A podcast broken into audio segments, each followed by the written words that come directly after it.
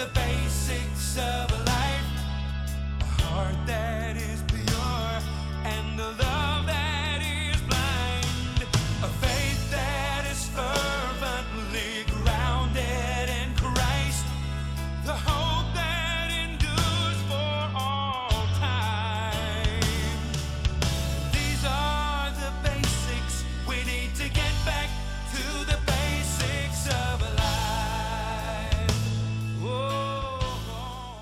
is so it blessed me in that way, but was what he showed me after the fact was it was even more of a blessing. This lady had had, had this diagnosis and gave me an opportunity to pray with her and talk with her for just a few minutes in her garage there. But what he showed me after that, it was he answered my prayer, but he was answering, he was putting his eyes on this lady. She told me just 20 minutes before that, some people came over with a prayer shawl. I guess it's a something they knit together and then they get together and they pray over it and then they give it to the person. And she was, they were there just before that. So God had His eyes on this lady and His finger on her, and uh, it was that was a huge blessing to me about His faithfulness to us and to His people. And I mean, she, I think she's getting tests and stuff this week, and hopefully she has good, good report. I don't know. That'll, that'll, we'll find out, I guess. I don't see her very often. Once in a great while, when she her car dies. So, um, but the, what allowed me to be able to answer that call that he gave me was the connectivity that I had with him. And that's what I kind of want to talk about today. It's about being connected to the vine. Um, it's not a mental connection. It's not something we for, our mind forces us to do. It's a heart connection. It's a, through our spirit. Um, it's it's in our nature to find out and worship something. We see it through all out the world. People worship something. People have something built into them the way God designed them to seek something.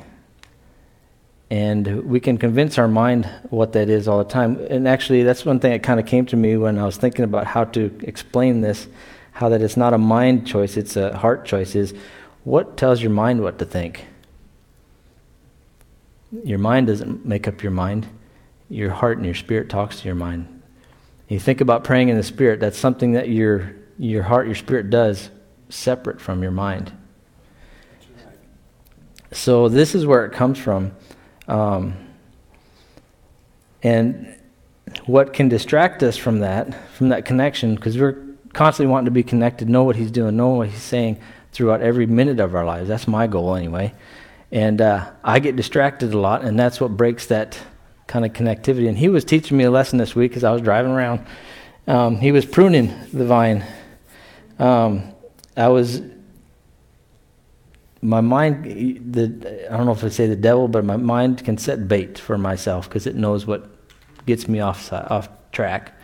And I and it was it was started out not funny, but then it got really funny because uh, I was driving, you know, the south um, entrance into Kirksville. When you come off six, you merge 45 miles an hour, you merge, you go right in. Never happens in this town. Everybody slows down almost to a stop and then tries to get in front of you. Well, I was coming back into town. Someone did that 20 miles an hour right in front of me. so I had to jab the brakes and I had thoughts going through my mind right away. And uh, I didn't, it didn't stop there though. It, it, my, my mind and, and I took the bait. And I just sat there and it, while I was driving, I was arguing with this guy in my mind. Anybody ever do that? I mean, I, I want to see a show of hands real quick. How many of, pl- wow! And I was, I was on for like probably five or ten minutes in my mind driving around arguing with this guy in my head.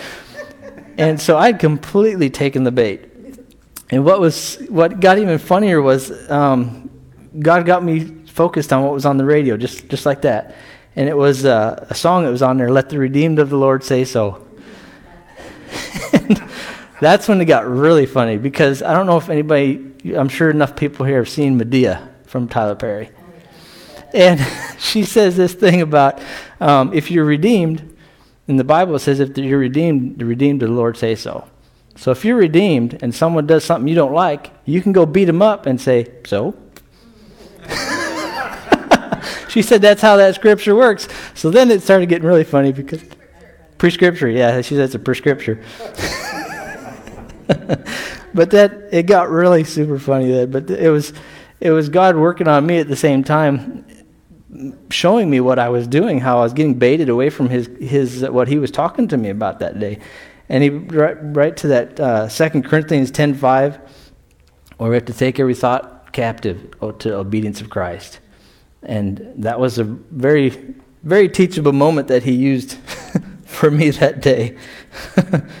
um, and it was kind of a reminder uh, that when we surrender our lives to Christ, and this is something that keeps me aware of things quite a little bit um, when I'm not baited off into the distraction, that when we, when we surrender our life to Christ, He, is, he gets a theater chair right in our heart and our mind to watch and see everything that goes on. So I started thinking about theater chairs. What do people, different postures people have in there, or even in your own home. You know, how many times you throw popcorn at the screen because you don't like what's going on, or you know, get mad at what's going on. Um, I think of Jesus sitting there. Maybe you've been a Christian for years and years and years, but you don't do nothing. Maybe Jesus is in that chair, fast asleep, waiting for something to happen. It's a very, very boring film. Maybe he's at the edge of his seat. That's where I'd like to see him, thinking, what's this guy going to do next? What, where are we going next? I kind of think of those different postures of how you can be in a movie theater, um, or even watching a game, where you kind of get up and cheer once in a while rather than sitting there. So stuff like that kind of went through my mind. Um, it's about the awareness of His presence in everything that we do. Um, I was listening to a preacher Bill Johnson, he gave a, a pretty good example about awareness, how, how that it can. Try, we try, I try and make physical examples of awareness because sometimes it's easier to understand that way. But he gave a really good one about if someone was to give you a ring, like I'm going to give you a ring, Si. If you keep this ring for one week and return it to me, I'm going to give you a million dollars. Sounds like a pretty good deal. You'd go for that. But now, if I come back in a week, this, this ring is worth $10 million. If I come back and it's lost, you're responsible for repaying that. Still a good deal? I think I'd still go for it. I mean, just keep it. You know, that's an easy million dollars, you think. But during that week, you're going to be aware of where that ring is. You're going to be either sewing your pocket shut or, you know, even sewed shut. You'd be feeling that thing, make sure it's still there. And the way he's told this story is really good because what we carry in, in Christ and the Holy Spirit is much, much more valuable than that ring. And the awareness of that. And our reward is much, much more valuable than the million dollars. And we can carry that through every day of our lives. And that, that awareness with Him causes much growth. Um, I'm going to read out of uh, John 15, um, the first eight verses. I am the true vine, and my Father is the vine dresser. Every branch in me that does not bear fruit, he takes away. And every branch that bears fruit, he prunes, that it might bear more fruit. You are already clean, but because of the word which I have spoken to you, Abide in me, and I in you. As the branch cannot bear fruit by itself unless it abides in the vine, neither can you unless you abide in me. I am the vine, you are the branches. He who abides in me, and I in him, bears much fruit, for without me you can do nothing. If anyone does not abide in me, he is cast out, a branch that is withered and gathered up thrown into the fire, and they are burned. If you abide in me, and my words abide in you, you will ask what you desire, and it shall be done for you. By this my Father is glorified, that you bear much fruit. So you will be my disciples. So the Father is a vine dresser, he owns the vineyard. Um, he's the one who, the, the vine dresser is the one who. Uh, prunes, trains, cultivates, provides nutrition, food, and the water for the, for the vine. Jesus is the true vine, and we, of course, are the branches. We want to be connected um, to Him. And it's kind of like, I'll use you for a minute, Si. Say, He's divine, I'm connected to Him. Everything I do, everything I do, is going to come out of what that is. It's not going to be something rotten. Everything I do is going to come out of that. Um, you can't get away from that. In the world, I mean, we kind of see people, we say, well, that person is producing bad fruit. Well, they're not connected to the vine. And in, I guess, that's the best way to say that. Sometimes we can get judgmental as Christians. Um, a sinner's going to sin, they're going to produce bad fruit. It's not our job to judge that or judge them. It's our job to produce good fruit in front of them and love them. Um, sometimes you can think, well, I'm doing great and I'm loving Jesus, and but this person's falling off our hill, and, and you're just watching instead of helping. And um, so, if someone's producing bad fruit, it's not because they're connected to Christ, but they can be. Um, we can, we can see how the how the vine and the branches and all that stuff works through all of creation. God created a cycle with everything. Through, uh, I mean, you got an apple, you eat the apple, you plant the seed, you get a tree full of more apples. It's just, and it glorifies God. That's how He did creation. And that cycle is in all kinds of things. We, um, how the trees produce oxygen for us to breathe. He's got he he's got it so set up. It's so cool. Um, it's his design. Um, everything that we do comes out of that connection.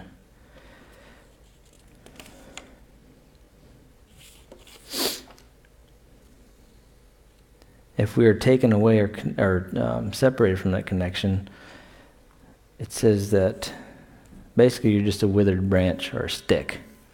A stick ain't good for nothing. It doesn't even produce bad fruit. I mean, a stick you can throw around for the dog a little bit, but it eventually ends up in the campfire or getting burnt. It's not good for nothing. So that is super important about that connectivity. And um, maybe it's just me, maybe it's just human nature, but I know that sometimes if I have a really awesome experience with God or something like that, and it, and it is awesome, but sometimes it wears you out. It can really wear you out. I've been to camp meetings and stuff when I was a kid, and um, it seems like in my family, the day after, everybody was meaner than a hornet to everybody else because their body was just wore out from all this stuff. And it just came from a super awesome experience with God. So we have to be patient with each other and that kind of stuff. But it can kind of wear you out. But you have to remember how you, who you're connected to and how he treats people.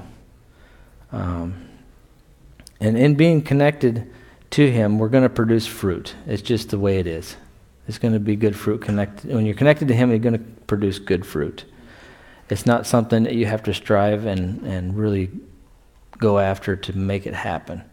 Like Juan in your garden, it would really kind of be weird if you went out there and you saw the tomato plants, or you could hear the tomato plants groaning and striving and claiming tomatoes. It just wouldn't happen. Tomatoes grow because you feed and water them, and they come, that's natural product of what goes on.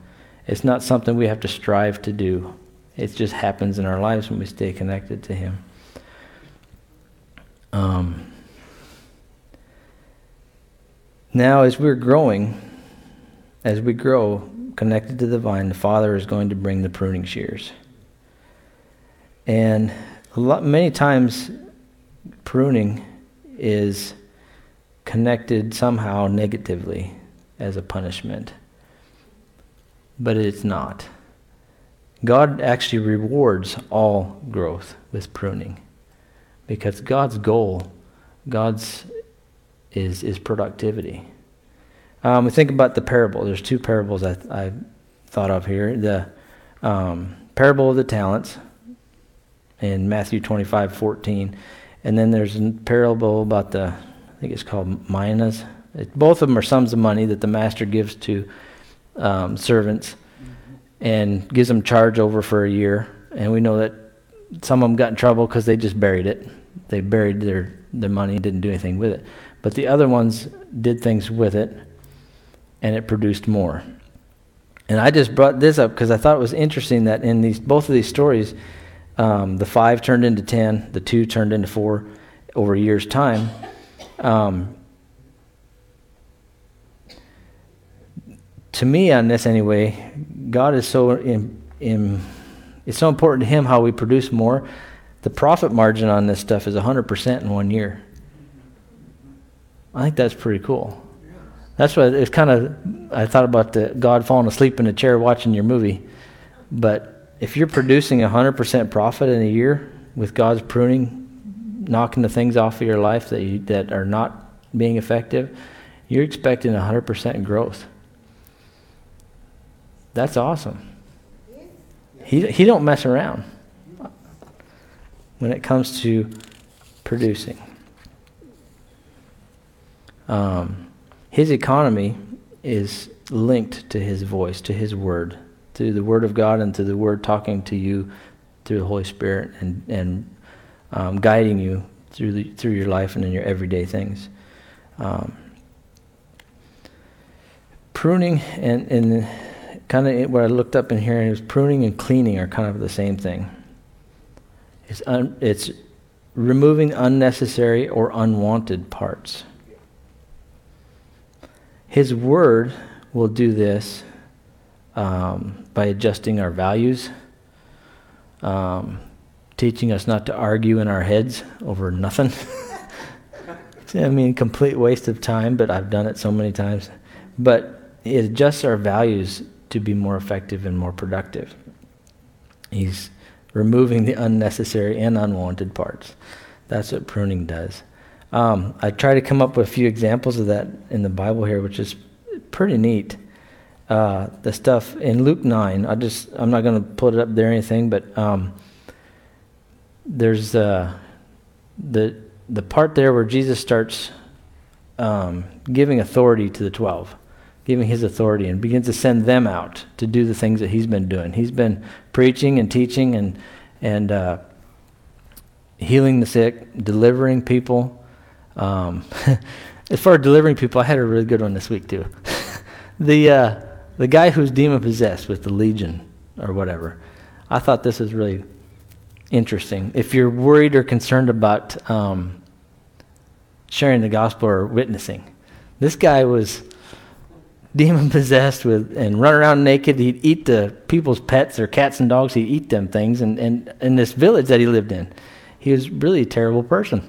But when Jesus came in, this guy, which is a really neat point there too, this guy falls down and starts to worship Jesus. He's full of a legion, I don't know how many that is, of demons. But they, those legion of demons can't stop this man from worshiping God.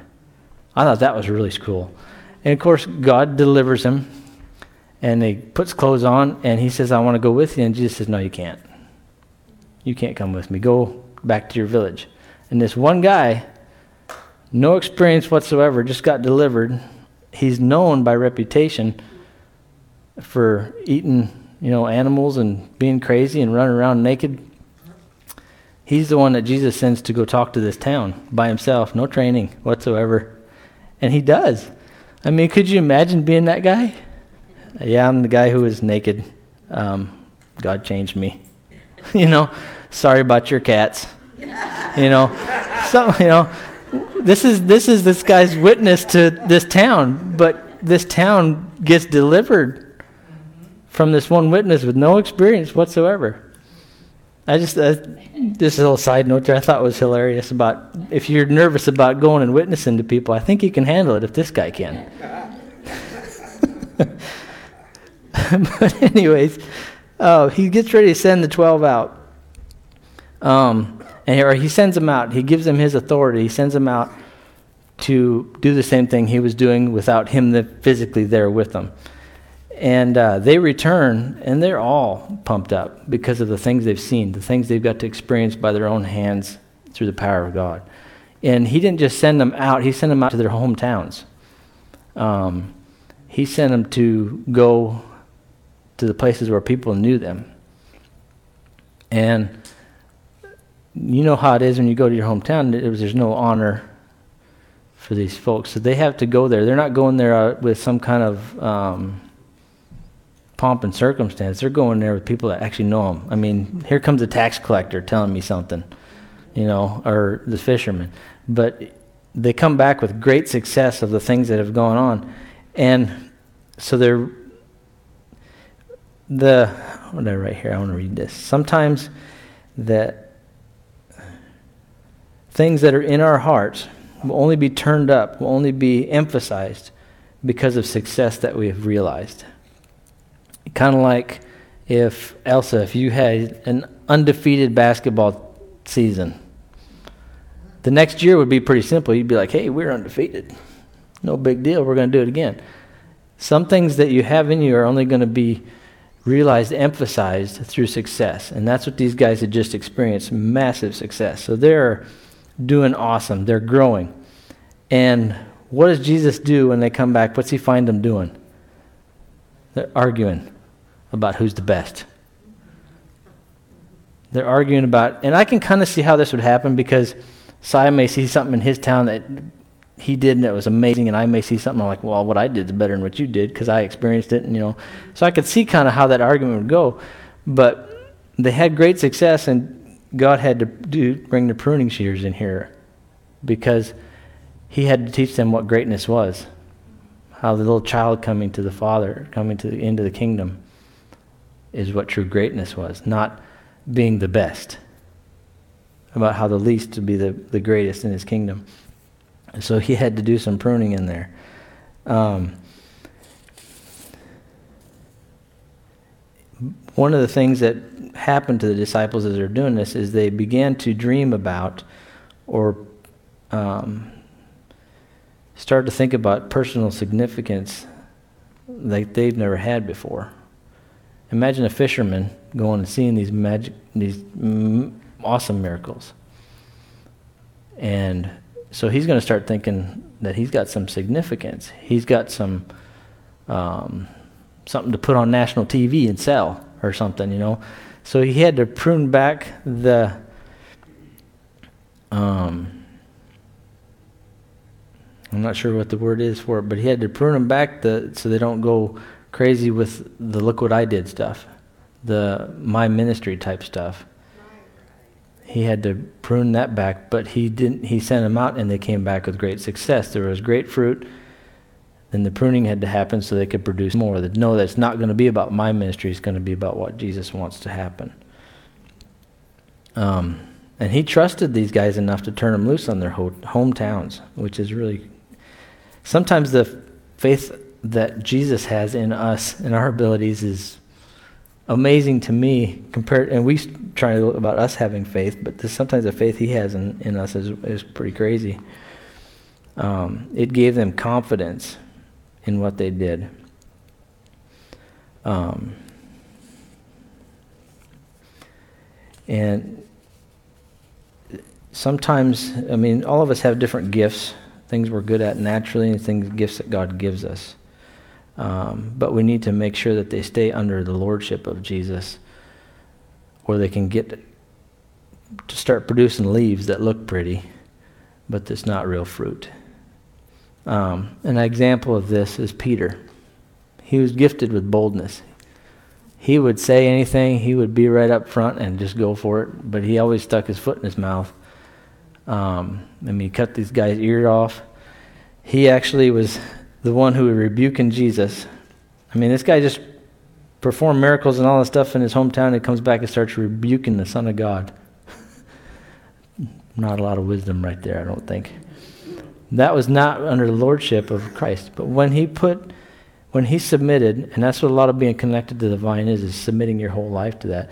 He, when he submitted under the lordship of Christ, Peter ended up preaching to a hostile, very hostile crowd, and 3,000 people were converted.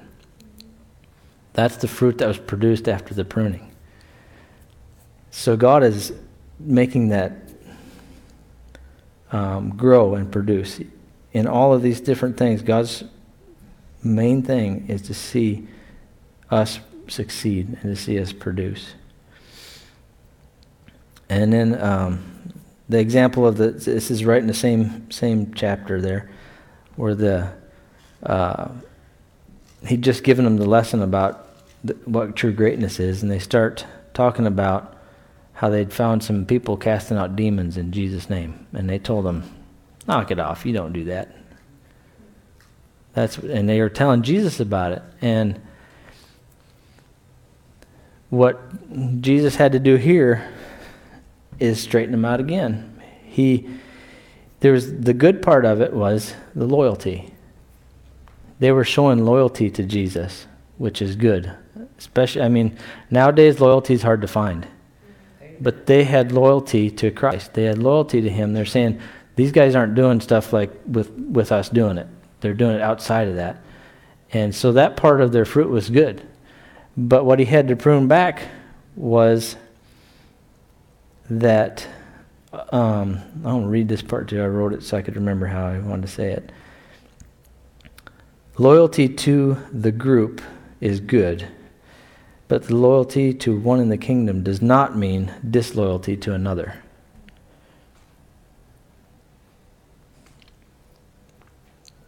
And Jesus told them, if they are not against us, they're for us. And what this did is set up for awesome increase because you're not just got 13 people now. You got all these other people doing the will of God out there and seeking Him and spreading the gospel. So it set that up for massive increase at that time. James was, or James, or John actually was known for his zeal for um, getting out there and being excited about all this kind of stuff. And this is really the um, the other example I had here was at the same time there was the Samaritan. Let me look here real quick. I think it was. Um, yeah, the, the Samaritan village um, rejected the Savior. And John come up with this great idea. He comes up to Jesus and he's ready to sell this idea. Well, why don't we just call fire down and burn the place up? Because they rejected you. That's he's got some zeal.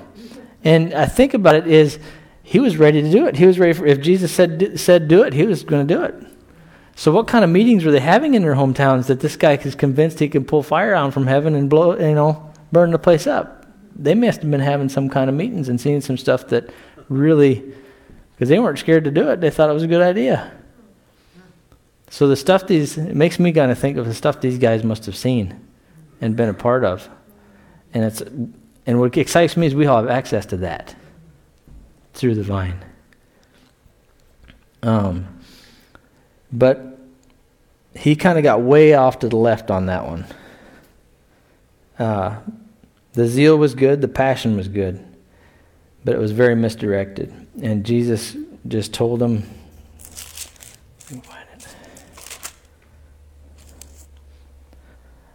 The Son of Man did not come to destroy men's lives, but to save them. So he had to have a special pair of snippers for that and cut that one off before it got weird. Yeah, as it was getting weird right there. But the zeal and the passion for expanding the kingdom was in their hearts. So it was pruned and then produced more. Um, what I think is kind of funny too is the beginning of chapter 10 there.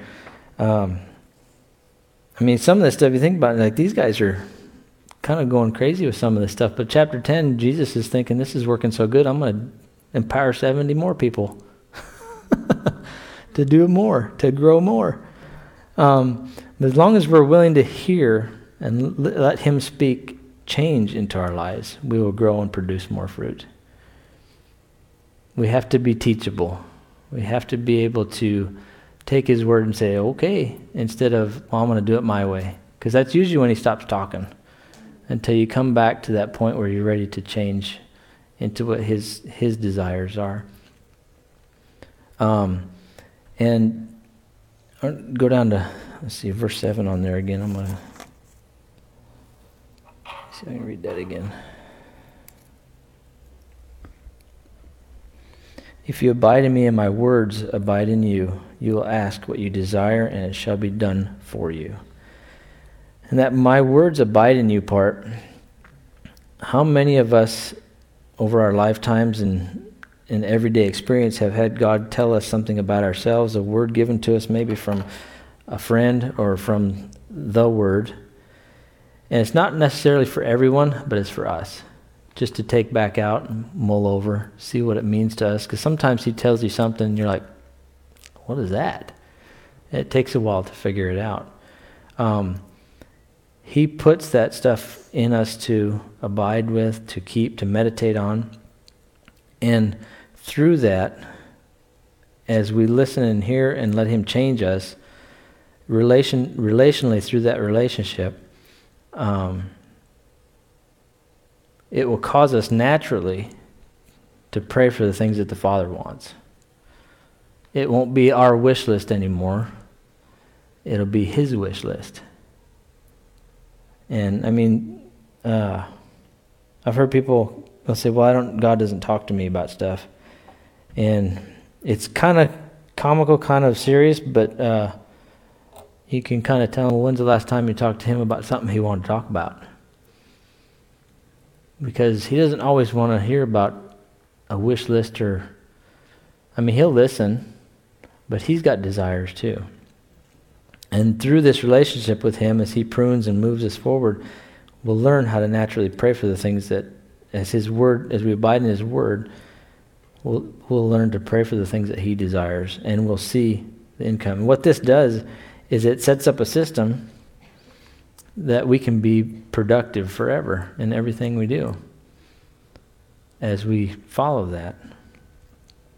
And the Father is glorified through the much fruit and the fruit in this um, example here is the answered prayers.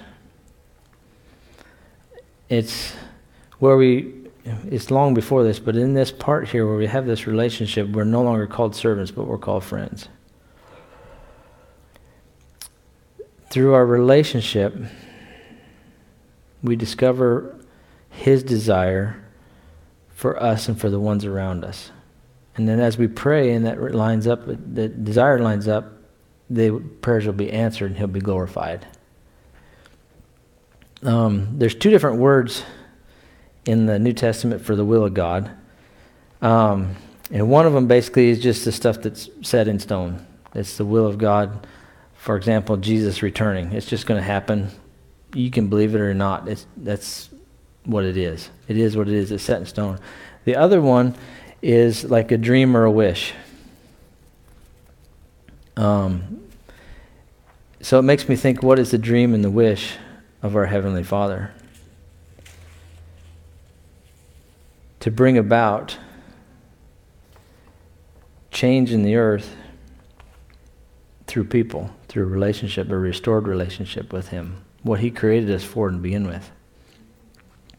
So sometimes we're about the destination. I, I mean, I've been saved before uh, for fire insurance. Um, but for him, it's more about the journey. The journey we have with him as we grow more, produce more, grow more, produce more. He values that journey, that relationship with him.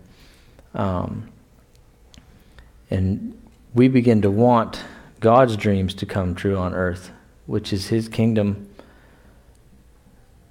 on earth as it is in heaven. In what we hear in, in Lord's Prayer. Um, his plan to have a covenant with people that can make a difference in the history of the world. God's dreams, God dreams of a hell bent, rejected society on earth being completely redeemed and restored to Him. And that's where He turns us as we continually grow closer and closer in our connection with Him. And that's pretty much what I have for today. So I, I challenge you in this, in I, as you go out through this next week, ask for ask for an assignment, ask for something different, ask for him to put people in your way, um, ask for a word to give somebody. He won't let you down. He'll smack you right in the head with it. He is so faithful and so ready to do this. And then when you get out of whack, let him prune you back and there's no there's no shame in pruning at all because he rewards us with pruning. So if you hear the you hear the shears coming behind you, you should welcome it because it's good news. It means you're growing. So.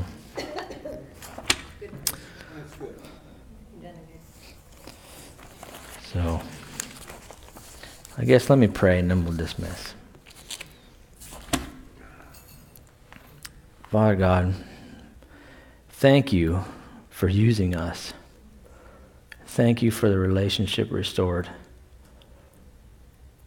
I pray, Lord, that this week you would be in our forethoughts, not in our back thoughts, in everything that we do. Interrupt us when we sleep, interrupt us when we're awake, Lord.